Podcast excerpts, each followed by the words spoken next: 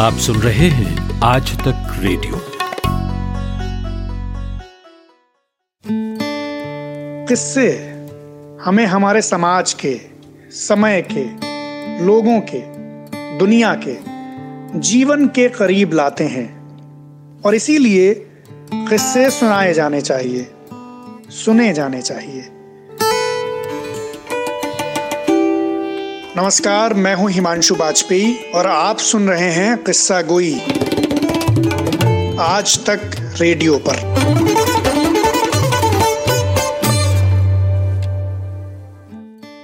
किस्सा गोई में आज दो किस्से फिराक गोरखपुरी साहब के, जो उनकी रोशन ख्याली को बताते हैं। तो फिराक साहब जिन दिनों इलाहाबाद में थे, उनके पास एक आदमी आया।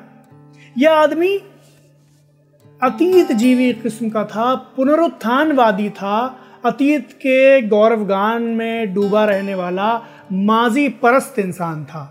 तो इसने फिराक साहब से आकर कहा कि फिराक साहब, पिछले दिनों मेरे घर के पीछे खुदाई हुई तो इस खुदाई में तार जैसी कोई चीज़ बरामद हुई जो कि हज़ारों साल पुरानी लग रही थी।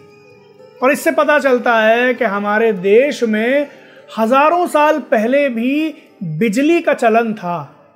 फिराक साहब ने ये सुना तो फ़ौरन उसे जवाब दिया तंज में कि पिछले दिनों मेरे घर के पीछे भी खुदाई हुई और इसमें तार नुमा कोई चीज़ नहीं मिली। लेकिन इससे पता चलता है कि हमारे इस मुल्क में हज़ारों साल पहले वायरलेस भी चलन में था।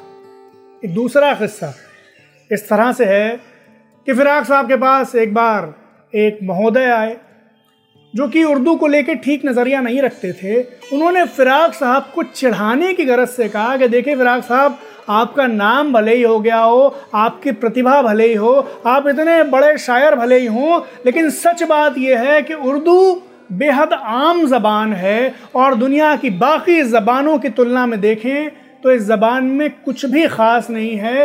ये बेहद साधारण ज़बान है और आप जैसे लोग बेकार ही इसके महिमा मंडन में जुटे रहते हैं, बल्कि आपको तो चाहिए कि आप किसी दूसरी ज़बान में शायरी करें।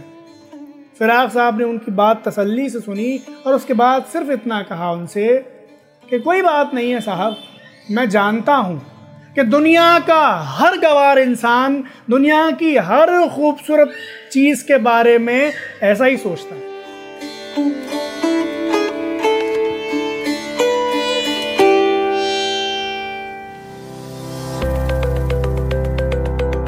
पॉडकास्ट आपने आज तक रेडियो पर सुना। हमारी वेबसाइट पर आइए, यहाँ पर आपको तरह तरह के पॉडकास्ट सुनने को मिलेंगे। और हाँ खबरों और विश्लेषण के लिए दो प्रोग्राम ज़रूर सुनिए। सुबह सात बजे, आज का दिन, और शाम साढ़े सात बजे, दिन भर। पता वही Aaj Tak dot in slash radio आप गूगल भी कर सकते हैं। टाइप कीजिए, आज तक पॉडकास्ट या आज तक रेडियो आज तक रेडियो सुनता है सारा जहाँ।